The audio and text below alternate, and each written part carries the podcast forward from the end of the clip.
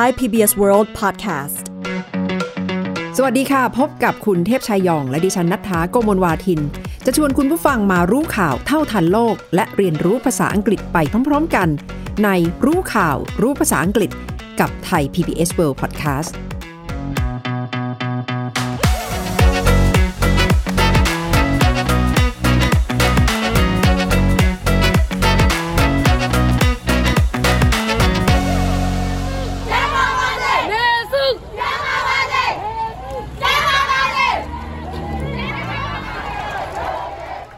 เทพชัยคะนั่นก็คือเสียงของกลุ่มคนรุ่นใหม่ที่ออกมารวมตัวประท้วงกันตามท้องถนนในเมียนมากันหลาย ๆ เมืองใหญ่เลยนะคะ หลังจากที่เกิดรัฐประหารเมื่อหนึ่งกุมภาพันธ์นะคะครับทั้งภาพทั้งเสียงนี่ผมเชื่อว่าท่านผู้ฟังก็คงจะคุ้นหูในช่วง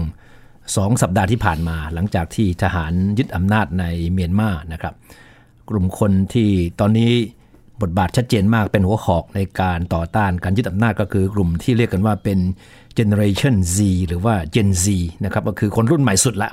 ที่ตอนนี้ถือได้ว่าเป็นหน้าเป็นตาของคนเมียนมาในการเรียกร้องประชาธิปไตย ค่ะกลุ่ม Gen Z นี้ก็จะเกิดประมาณช่วงปลายทศวรรษที่ 1990 นะคะ ไปจนถึงปี 2012 ช่วงนี้ก็ถือว่าเป็นคนรุ่นหนุ่มสาว กลุ่มคนรุ่นใหม่ ที่กำลังเป็นห่วงอนาคตของตัวเอง แล้วก็ออกมาร่วมกันประท้วง แสดงพลังส่งเสียงรวมถึงแสดงสัญญลักษณ์ต่างๆ การออกมาแบบนี้ก็เรียกกันว่า uprising uprising against Myanmar's military regime นะคะ uprising คำนี้ก็คือแปลว่าการปฏิวัติการยืนหยัดต่อสู้กับอะไรบางอย่างเนี่ยแหละคะ uprising ก็สะกดง่ายๆนะครับ up up แล้วก็ r i s i n g uprising ถ้ารวมกันก็แปลว่าลุกขึ้นมายืนใช่ไหมครับ แต่ถ้าแปลให้มันตรงๆ ก็แปลว่าการลุกขึ้นมาต่อต้านอะไรบางอย่างใช่ไหมครับ ประเทศไทยถ้าย้อนไปเมื่อหลายสิบปีที่แล้วเนี่ยคำนี้ก็เคยใช้กันนะครับ เหตุการณ์ที่เรียกว่า May uprising ก็คือพฤษภาธมิน นะครับสื่อต่างชาติเขาเรียกเหตุการณ์ที่เกิดขึ้นในปี 2535 นะครับในห่วงเวลาที่ประชาชนคนไทยลุกขึ้นมาสู้กับรัฐบาลทหารของสุจินดาคราประยุนถ้าจำได้ใช่ไหมครับ ก็เรียกว่าเป็น May uprising เหตุการณ์ไหนก็ตามที่ประชาชนรวมตัวกันแล้วลุกขึ้นมาต่อต้านอะไรบางอย่างเนี่ยหรือไม่พอใจอะไรบางอย่างเนี่ยก็ใช้คำว่า uprising นี่เลยนะครับ เป็นคำที่ตอนนี้ถ้าตามข่าวเกี่ยวกับเมียนมาและการประท้วงจะได้เห็นกันเยอะทีเดียวนะคะ แล้วสิ่งที่การออกมายืนหยัดต่อสู้ของกลุ่มคนรุ่นใหม่ รวมถึงกลุ่มคนต่างๆ ที่ออกมาประท้วงพร้อม ๆ กันเนี่ยก็คือต้องการเรียกร้องให้เผด็จการทหารออกไป หลังจากที่ได้เห็นกองทัพยึดอำนาจเมื่อวันที่หนึ่งกุมภาพันธ์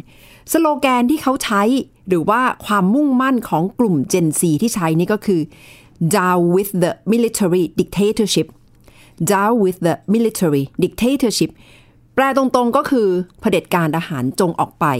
ก็คือขอให้ถอยออกไปจากฉากการเมืองของเมียนมาเนี่ยแหละค่ะคำว่า down เนี่ยก็แปลว่าที่แปลว่าลงใช่ไหมครับ อะไรก็ตามที่เราใช้กับคำว่า down with เนี่ย with ก็คือลงไปพร้อมกับเนี่ยมันแปลว่าไม่ต้องการสิ่งนั้นละในกรณีของเมียนมาขณะนี้ก็เป็น down with the dictatorship ก็คือไม่เอาเผด็จการใช่ไหมครับ แต่ถ้าคุณไม่ชอบอะไรบางอย่างนะครับ แล้วก็มีการเรียกร้องให้มันกำจัดมันไปซะ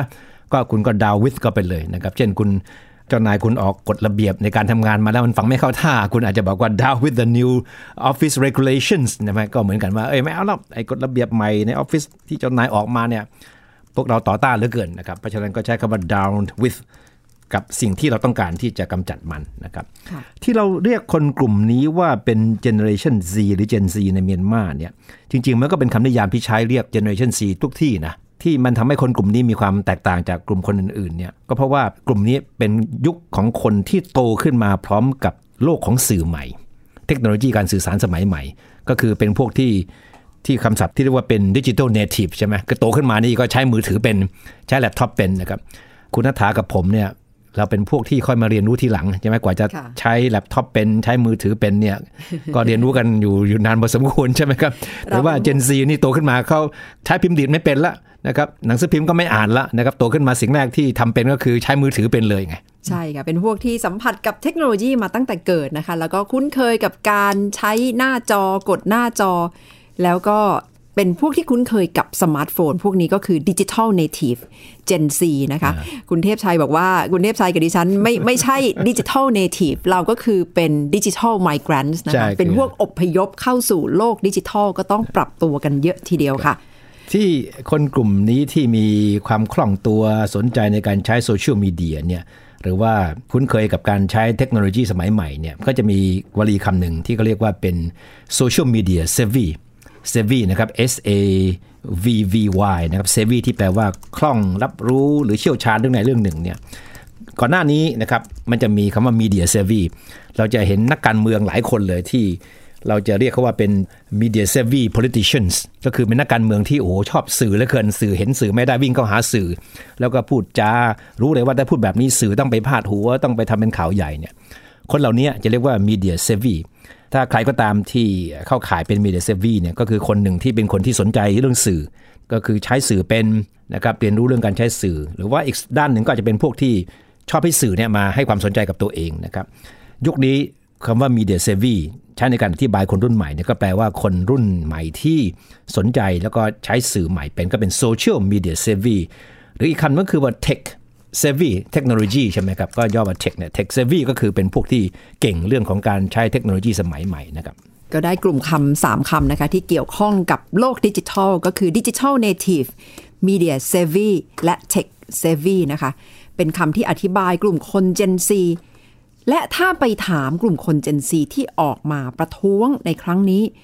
ก็อาจจะอายุประมาณ 15 16 17 นะคะ เป็นนักเรียนมัธยมปลาย นักศึกษาระดับมหาวิทยาลัย หรือคนที่กำลังใกล้จะจบมหาวิทยาลัย พวกเขาก็จะบอกว่านั่งอยู่เฉยๆไม่ได้ จะมองเหตุการณ์ให้ผ่านไปเฉยๆไม่ได้ก็คือ cannot sit idle cannot sit idle doing nothing จริงๆสองคำนี้ก็ขยายความอยู่ในตัวอยู่แล้วนะคะ sit idle ก็คือนั่งอยู่เฉยๆ มองสถานการณ์ให้ผ่านไป ไม่ทำอะไรเลย doing nothing คือถ้าไปถามวัยรุ่นกลุ่มคนที่ออกมาเขาบอกว่าเขาทำแบบนั้นไม่ได้ ก็เลยเป็นสาเหตุสำคัญที่ต้องออกมาแสดงพลัง ถึงแม้จะกลัวการถูกปราบปราม กลัวกระสุนของทหาร แต่ว่าก็เลือกแล้วว่าจะต้องแสดงพลังด้วยการประท้วงเนี่ยแหละค่ะใครก็ตามที่ sit หรือ sitting idle เนี่ยก็แปลว่านั่งเฉยๆ ไม่ทำอะไรนะครับไม่ไม่จำเป็นต้องมีความหมายทางด้านการเมือง อยู่ในออฟฟิศอยู่ในห้องเรียน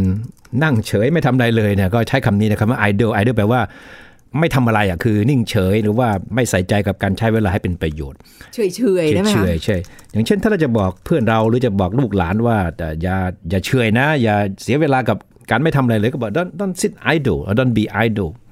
มันก็ก็จะได้ยินคำนี้บ่อย เวลาเราบอกใครว่าใช้เวลาเป็นประโยชน์หน่อย ไม่ใช่ปล่อยให้เวลาผ่านผ่านๆไปโดยไม่ทำอะไรเลยนะครับค่ะ กลุ่มคนรุ่นใหม่ก็คงจะคุยกันแล้วว่าต้องทำแบบนี้นะคะ ด้วยการออกมาประท้วง แล้วก็แต่งตัวด้วยความคิดสร้างสรรค์แต่งตัวกันแบบแปลกๆวลีที่บอกว่าออกมาประท้วงตามท้องถนนก็คือ take to the streets take to the streets to protest อันนี้ก็ใช้ได้นะคะ ก็คือออกมารวมตัวกันตามท้องถนนเพื่อที่จะประท้วงต่อต้านกองทัพต่อต้านอาหารเนี่ยแหละค่ะ ตอนนี้มีทางเลือก 2 อย่าง หรือว่าทำพร้อมกันไปก็ได้นะครับในการต่อสู้ของชาวเมียนมาขณะนี้คือ you either take to the streets or you take to the social media ใช่ก็ค่ะคือคุณไม่ไปเดินเดินกระบวนตามท้องถนนโดยการ taking to the streets หรือไม่คุณก็ไปแสดงความเห็นหรือว่าไปปลุกระดมผ่านทางโซเชียลมีเดีย or taking to the social media นะครับ ใช่ค่ะ ซึ่งการไปแสดงพลังในโลกโซเชียลก็มี อีกแบบหนึ่งที่ตอนนี้กลายเป็นขบวนการด้วยนะคะ ก็คือ civil disobedience movement civil disobedience movement CDM ค่ะ กลายเป็นคำย่อที่เรียกขบวนการของกลุ่มคนรุ่นใหม่ และกลุ่มคนหลากหลายกลุ่มเลยในเมียนมาที่ออกมาแสดงพลังร่วมกันนะคะ ทั้งการเดินขบวนประท้วงตามท้องถนน และการแสดงพลังว่าไม่ยอมรับกองทัพผ่านโซเชียลมีเดีย ก็มาจากคำว่า civil disobedience ก็คือการต่อสู้แบบอหิงสาไม่ใช้ความรุนแรงต่อสู้โดยสงบและใช้สัญญลักษณ์นะคะ และหนึ่งในความพยายามของพวกเขาก็คือตะโกนต่อสู้ตามท้องถนนเนี่ยแหละค่ะ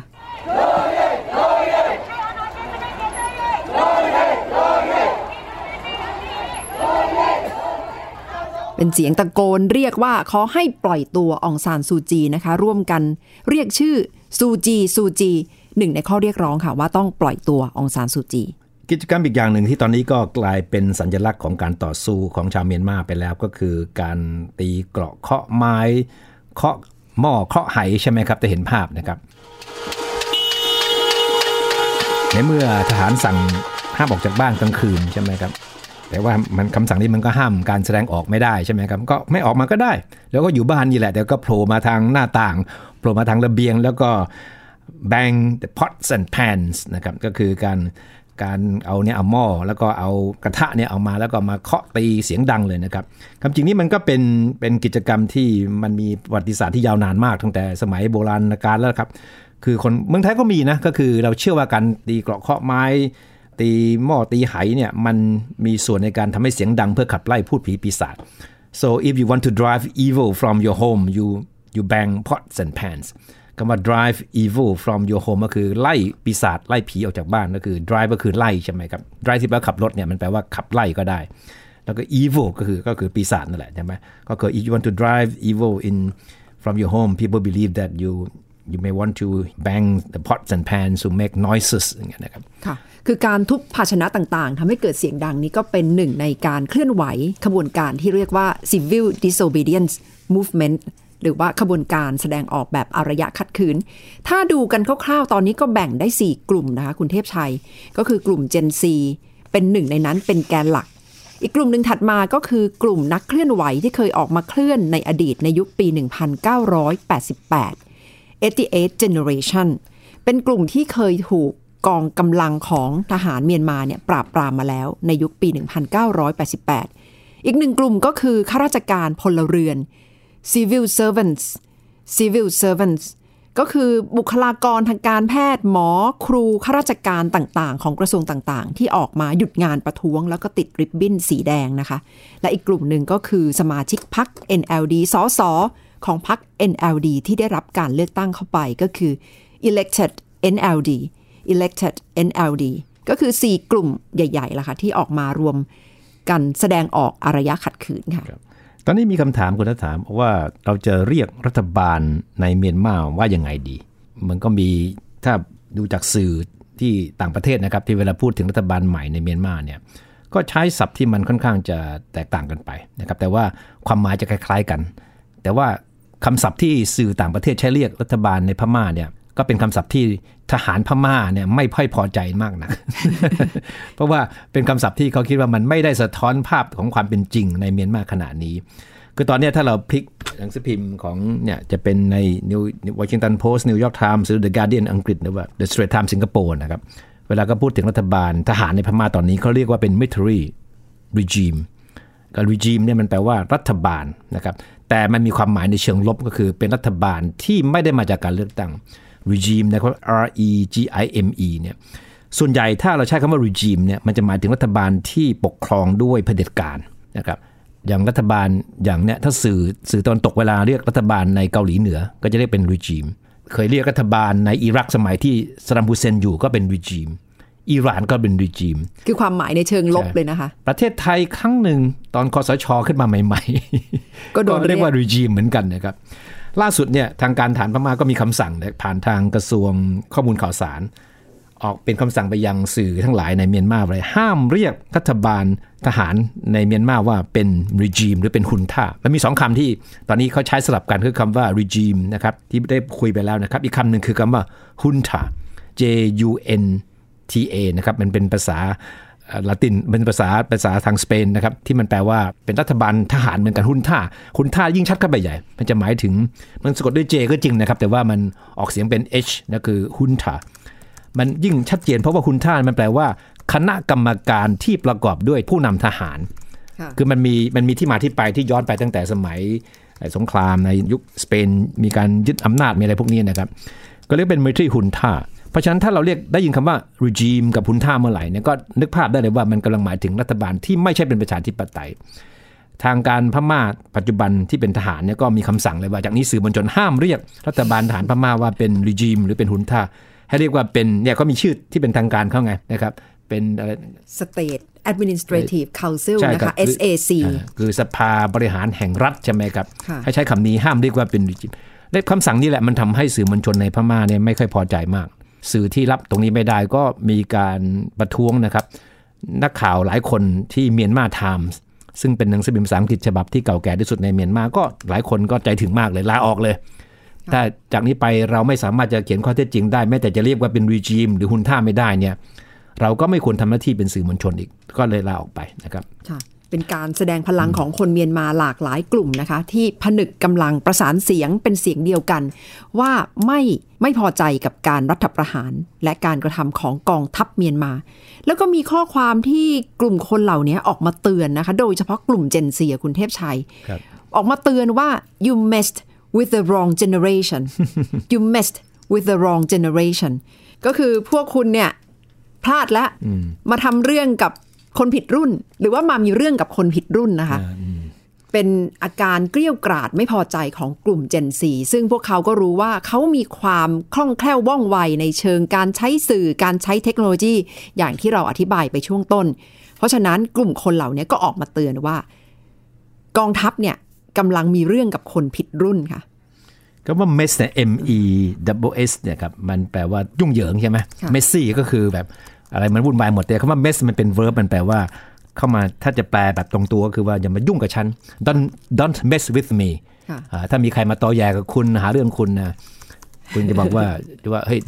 don't don't mess with me หรือถ้าจะบอกว่าคุณมายุ่งกับคนผิดคนละ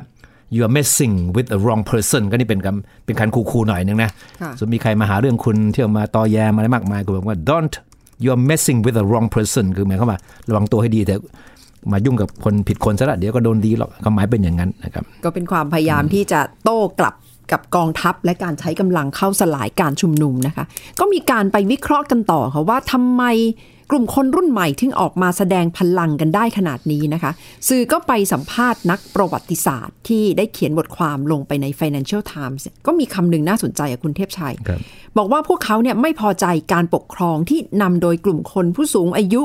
ซึ่งปกครองประเทศมายาวนาน ซึ่งรวมถึงองซานซูจีด้วยนะคะ ก็คือคำว่า gerontocracy gerontocracy สะกดว่า G E R O N T O C R A C Y ค่ะ ก็หมายถึงการปกครองหรือว่าสภาพสังคมที่ดูแลปกครองโดยกลุ่มคนผู้สูงอายุ โดยเฉพาะรัฐบาลนะคะ ซึ่งปกครองหรือว่ามีผู้นำ โดยกลุ่มคนสูงอายุ ตรงนี้เป็นคำที่นักประวัติศาสตร์ของเมียนมาบอกว่า เป็นปรากฏการณ์ที่กลุ่มคนรุ่นใหม่ ไม่พอใจ แล้วก็ต้องการออกมาแสดงพลังร่วมกันนะคะ นี่ก็คือความเคลื่อนไหวล่าสุดในเมียนมานะครับ ที่ตอนนี้กลุ่ม Gen Z กำลังมีบทบาทอย่างมากเลย คนที่อยู่ในกลุ่ม Gen Z เนี่ย คนกลุ่มที่ถือว่าอายุมากที่สุดในกลุ่มนี้ก็คือกลุ่มคนที่เพิ่งจะเรียนจบเนี่ยปีที่แล้วหรือปีนี้แหละแล้วก็เริ่มทำงานเนี่ยก็คือพวกค่ะเป็นกลุ่มคนที่ the oldest among the Gen Z generation ก็คือกลุ่มเนี้ย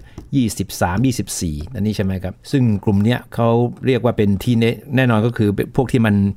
เลย teenagers มาแล้วเนี่ยแต่ว่าอาจจะถูกเรียกว่าเป็นพวกไหน20 somethings ใช่ไหมครับ20 something 20 ที่ 20 นะครับ something ก็คือ something เลยนะครับ20 something แปลว่าคนที่อายุระหว่าง 20 ถึง 29 นะครับ คือไม่เป็น teenager แล้วแต่ก็ยังไม่ถึง 30 นะครับ ก็คือเป็นกลุ่มคนที่มีพลังมากที่สุดตอนนี้เลยนะครับ เวลาเราพูดถึงใครก็ตามที่ เราก็ไม่แน่ใจว่าก็อายุเท่าไหร่ แต่รู้ว่าประมาณสัก 20ต้นต้นๆ กลางๆ หรือปลายๆเนี่ยก็บอกว่า he is 20 something ค่ะนะครับ ก็เป็นคำอธิบายกลุ่มคนที่ออกมา อายุประมาณ 20 กว่าๆเนี่ยนะคะ20 something และแล้วจะยั่งยืนได้มากขนาดไหนตรงนี้ก็คงจะเป็นคำถามแหละค่ะคุณเทพชัย เพราะว่า ได้เห็นกลุ่มคนรุ่นใหม่ออกมากันทุกวันแล้วก็แสดงพลัง แต่งกายกันในแบบแฟนซี แต่งกายแบบแปลกพร้อมกับมีอารมณ์ขันด้วย แต่อีกด้านหนึ่งจะให้เดินหน้าประท้วงแบบนี้ทุกวันท่ามกลางสถานการณ์ที่ตึงเครียดนี้ก็อาจจะยากอยู่สักหน่อยนะคะ เหมือนกับเป็นบททดสอบ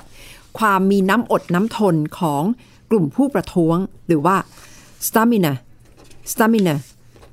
S T A M I N A นะคะ ก็คือความสามารถที่จะยืนหยัด ภายใต้สถานการณ์ที่ต้องแข็งแกร่งทั้งเรื่องร่างกายและจิตใจนะคะ เพราะฉะนั้นการประท้วงสถานการณ์เผชิญหน้าที่เกิดขึ้นในเวลานี้ก็เท่ากับบททดสอบความแข็งแกร่ง ทั้งร่างกายและจิตใจของคนรุ่นใหม่ stamina สเตมินาจริง ๆ ถ้าแปลเป็นไทยให้เห็นภาพนะ มันแปลว่าแรงอึดได้ใช่ไหมอย่างเลไรยคุณค่ะตรอย่างงเลยนะเช่นบอกว่าคุณนัฐาทำงานหนักมากเลย เช้ายันเย็นข้าวเครื่องไม่กินนะครับ แล้วไม่มีท่าทางว่าเหนื่อยแล้วจะบอกว่าคุณนัฐา you has a, a lot of stamina ใช่ไหมคือมีเอาแรงอัดแรงอึดนี่เยอะจริง ๆ หรือว่ามีพลังเยอะจริง ๆ you you have a lot of stamina นะครับซึ่งตอนนี้บทคนรุ่นใหม่ รวมถึงกลุ่มคนอื่นๆ ก็คงกำลังถูกทดสอบกันอย่างหนักเลยนะคะ ว่าจะสามารถต้านทานจะอึดกันไปได้ขนาดไหน ซึ่งดูแล้วก็ไม่ใช่เรื่องง่ายนะคะ และอีกคำหนึ่งที่คุณผู้ฟังก็อาจจะได้ยินกันบ่อยๆนะคะ ในช่วงเวลานี้ได้เห็นพลังของคนรุ่นใหม่ คนเมียนมาเองก็คล้ายๆกับส่งสารมายังคนรุ่นใหม่ ของไทยให้ร่วมประท้วงด้วย ตอนนี้เขาถือว่าเป็นพันธมิตรกันเลยนะคะ คุณเทพชัยครับ คนรุ่นใหม่ในเมียนมา ไทยฮ่องกงรวมถึงไต้หวันเนี่ยใช้คำว่า milk tea alliance milk tea alliance ก็คือแปลตรงๆเลยค่ะ พันธมิตรชานม ถ้าสังเกตนี่ทั้ง 4 แห่งเนี่ยดื่มชานมกันทุกที่ใช่เลยนะคะครับทั้งซึ่งไทยฮ่องกงไต้หวันและเมียนมาค่ะครับซึ่ง milk tea มันแตกต่างจากคำว่า tea เฉยๆคำว่า tea เนี่ยเอ่อ ถ้าจะใช้อธิบายด้วยความหมายความหมายใหม่ในยุคนี้นะ milk tea เนี่ยก็คือพวกชานมที่เอ่อคนรุ่นใหม่ดื่มกันใช่ไหมครับ แต่ว่า tea เฉยๆนะคือชาที่คนจีนแผ่นดินใหญ่นี่ดื่มไงคนจีนแผ่นดินใหญ่นี่เขาดื่มชาเขาไม่ใส่น้ำนมกันใส่นมกันนะค่ะเพราะฉะนั้นใครใส่นมเนี่ยก็ถือว่าไม่ใช่จีนแผ่นดินใหญ่ คือพูดง่ายๆว่าไอ้พวกแก๊งมิลทีอ l ไลน์เนี่ยคือพวกที่ไม่เอากับจีนแผ่นดินใหญ่ไงไม่เอากับประเผด็จการ เป็นความหมายที่ต้องอ่านกัน เป็นความหมายที่ซ่อนอยู่โดยในยะนะคะ และคำว่า milk tea เนี่ยชานมชานมไข่มุกที่คนไทยนิยมดื่ม ก็มักจะนิยมกันในกลุ่มวัยรุ่นด้วยนะคะ ก็เลยได้เป็นแฮชแท็กนี้ ถ้าคุณผู้ฟังไปเซิร์ชดูก็จะเห็นกันเยอะทีเดียวค่ะ ซึ่งการประท้วงของกลุ่มคนรุ่นใหม่เนี่ยก็เรียกกันว่ากำลังได้เห็นปรากฏการณ์ที่คนมารวมพลังเพื่อสร้างความแข็งแกร่งสื่อสารกันเป็นในสารเดียว power in solidarity power in solidarity ก็คือได้เห็นพลังอำนาจของการรวมกันเป็นเอกภาพนะคะ power in solidarity solidarity นี่ก็แปลว่า เอกภาพได้ค่ะ เป็นหนึ่งเดียวนะครับ การมีจิตใจที่รวมศูนย์กันนะครับ เมื่อสักครู่เราพูดถึงคำว่าเผด็จการใช่ไหมครับความจริงในช่วงสองสัปดาห์ที่ผ่านมาเนี่ยเวลาสื่อต่างประเทศเขาพูดถึงสถานการณ์ในเมียนมาเนี่ยแล้วก็พูดถึงเรื่องของเผด็จการทหารเนี่ยมันจะมีคำเยอะมากเลยที่ใช้กันนะครับ เมื่อสักครู่เราก็พูดถึงเรื่องของคำว่ามีฮุนท่าใช่ไหมครับกับรีจิมที่แปลว่ารัฐบาลที่เป็นเผด็จการเนี่ยคราวนี้ถ้าจะอธิบายถึงลักษณะของการปกครองที่มันเผด็จการเนี่ยผมไปรวบรวมคำศัพท์มาหลายคำเลยที่ ตอนนี้เราเห็นกันบ่อยขึ้นตามหน้าหนังสือพิมพ์ของสื่อในในตะวันตกนะครับเวลาพูดถึงเมียนมาตอนนี้ แน่นอนที่เห็นชัดที่สุดก็คือคำว่า authoritarian นะครับที่มาจากคำว่า authority ที่แปลอำนาจ authoritarian ก็คือแบบเผด็จการนั่นแหละคือใช้อำนาจเด็ดขาด แล้วก็มีคำที่ใกล้เคียงกันนะครับ ก็คือ autocratic นะครับ autocratic นะครับ dictatorial นี่ครับคนเราจะคุ้นหน่อยนะครับ totalitarian นะครับ despotic tyrannical คือพวกเนี้ยมันจะมีออกมาความหมายใกล้เคียงกันหมด จะมีดีกรีของความแตกต่างกันอยู่บ้าง แต่ว่าสื่อความหมายเดียวกันก็คือ เป็นการปกครองที่เป็นเผด็จการ แต่ทั้งหมดเนี่ยมันไม่ได้ให้หมายถึงเรื่องการเมืองแต่อย่างเดียวนะอย่างเช่นคำว่า tyrannical นะครับซึ่งเป็นคำ adjective นะครับถ้าเป็นคำนามคือ tyranny ถ้าเป็นตัวบุคคลก็เป็น tyrant คำนี้จะเห็นบ่อยๆเหมือนกัน แม้แต่ในสภาพทั่วๆไป ในสังคมทั่วไปที่อาจจะพูดถึงคนที่เป็นนักธุรกิจ ผู้บริหารที่ไม่ค่อยฟังลูกน้อง แต่เป็นคนที่ทุกคนเห็นรู้เลยโอ้โหไอ้ผู้จัดการคนนี้มันเผด็จการมากเลยนะครับ ก็จะเรียกว่าเป็น dictatorial ก็ได้ แต่ว่าที่ได้ยินบ่อยก็เรียกว่าเป็น tyrant ก็คือคนคนนี้เป็นคนเผด็จการก็คือ tyrant นะครับแล้วเราจะใช้คำนี้อธิบายถึง ถึงระบบการปกครองด้วย ระบบสังคมด้วยนะครับอย่างเช่นถ้าคุณนัฐาจำได้เนี่ยอดีตรัฐมนตรีต่างประเทศของอเมริกาเนี่ยไมค์พอมเปโอเนี่ยเขาเรียกพรรคคอมมิวนิสต์จีนว่าเป็น modern day tyranny ใช่ไหมครับ ซึ่งก็มาจากคำว่า tyrant tyrannical แล้วก็ tyranny นะครับ ก็คือเป็นทรราชหรือว่าเผด็จการยุคใหม่นะครับ ก็คือเป็น modern day tyranny นะครับค่ะแล้วสัญลักษณ์ที่ใช้เพื่อต่อต้าน ไม่ยอมรับ การปกครองแบบเผด็จการที่ผู้ประท้วงใช้นะคะ ก็คือชู 3 นิ้วค่ะ คุณเทพชัย ก็มาจากภาพยนตร์เรื่อง Hunger Games คือกริยาที่บอกว่าออกมาแสดงพลังนี่ก็คือ salute of defiance salute of defiance ก็คือแสดงพลังต่อต้านความเป็นเผด็จการนะคะ defy เนี่ยก็เป็น verb เป็นคำกริยาได้นะคะ d e f y ก็หมายถึงต่อต้าน ท้าทายค่ะต่อต้านไม่ยอมรับนะครับคำสั่งไม่ยอมรับเอ่ออะไรก็ตามที่มีคนอื่นเขาบอกให้เราทำนะครับ ใช่ค่ะ เต็มไปด้วยภาษาในเชิงสัญญลักษณ์นะคะสำหรับกลุ่มคนรุ่นใหม่ที่ออกมาประท้วงในครั้งนี้ แต่ว่าแน่นอนนะคะ ไม่ได้เฉพาะกลุ่ม Gen Z เท่านั้น เพราะว่าเราได้เห็นกลุ่มคนหลากหลายสาขาอาชีพ ออกมาส่งเสียงเป็นเสียงเดียว power in solidarity คำว่า defiance นะครับทำให้ผมนึกถึงวลีหนึ่งที่เราเห็นบ่อย แม้แต่ในสถานการณ์ในบ้านเรานะครับ ที่เราเห็นการชุมนุมการประท้วงกันในช่วงหลายเดือนที่ผ่านมาใช่ไหมครับมันก็จะมีคำเนี้ยที่เราจะเห็นบ่อยคำว่า act of defiance act ที่แปลว่าการกระทำเนี่ย act of defiance แปลว่าการกระทำที่ท้าทาย ก็คือเราไม่รับอำนาจของรัฐบาล เราไม่ยอมปฏิบัติตามกฎหมายเนี่ย หรือการกระทำใดก็ตาม ในสถานการณ์ไหนก็ตามที่เหมือนกับว่าปฏิเสธ สิ่งที่อยู่เหนือกว่าเราเนี่ยอย่างเช่น ถ้าผมบอกคุณทำอย่างนี้คุณไม่ทำผมก็บอกว่า this is an act of defiance ก็คือเนี่ยสิ่งที่คุณทำอยู่ตอนเนี้ยมันท้าทายคำสั่งของผมเนี่ยค่ะก็ไปพ้องกับ civil disobedient movement ด้วยนะคะ ก็เป็นหนึ่งในการแสดงออกที่จัดอยู่ในการกระทำที่เรียกว่าแสดงออกแบบอารยะขัดขืน CDM ที่กำลังเป็นแฮชแท็ก อยู่ในขณะนี้สำหรับการอธิบายสถานการณ์ในเมียนมาค่ะเอาละเราก็ได้เรียนรู้ภาษาอังกฤษพอสมควรนะครับจากเหตุการณ์ในเมียนมา แต่ว่าถ้ากลับมาดูสถานการณ์จริงเนี่ยมันก็น่าเป็นห่วงนะคุณทัฐาเพราะว่ามันก็ไม่มีคำตอบว่ามันจะลงเอยยังไง ประชาชนชาวเมียนมานะครับซึ่งออกมาชุมนุมประท้วงอย่างต่อเนื่องมากว่า 2 สัปดาห์แล้ว ก็ไม่มีท่าทีว่าจะยอมจะผ่อนปลนจะผ่อนคลายนะครับขณะที่ทางการทหารเนี่ยก็ยังไม่มีท่าทีเหมือนกันว่าจะยอมถอยนะครับเพราะฉะนั้น ทุกอย่างมันชี้ไปที่ความเป็นไปได้ที่มันจะเกิดความรุนแรงใช่ค่ะ ก็เป็นความน่าเป็นห่วงที่กำลังเกิดขึ้นนานาชาติก็จับตามองนะคะ ทางอาเซียนเองก็ส่งสัญญาณโดยประธานอาเซียน ก็คือบรูไนค่ะว่าน่าจะจัดการประชุมเร่งด่วนฉุกเฉิน แต่ท่ามกลางที่นานาชาติจับตามอง ที่สุดแล้วก็ขึ้นอยู่กับสถานการณ์ภายในนะคะ ว่าจะเผชิญหน้ากันอย่างไร แต่ว่าที่ผู้คนเป็นห่วงก็คือความสูญเสียที่อาจจะเกิดขึ้นเนี่ยแหละค่ะ เอาละค่ะ ทั้งหมดก็คือรู้ข่าวรู้ภาษาอังกฤษสำหรับสัปดาห์นี้นะคะ ติดตามเรื่องราวจากไทย PBS World Podcast ได้ที่ www.thaipbspodcast.com หรือแอปพลิเคชัน Thai PBS Podcast รวมถึงพอดแคสต์ช่องทางต่างๆ ที่คุณผู้ฟังกำลังฟังอยู่ด้วยค่ะสำหรับช่วงนี้คุณเทพชายยอง ดิฉันนัทธาโกโมลวาทิน สวัสดีค่ะ สวัสดีครับ Thai PBS podcast. View the world via the voice.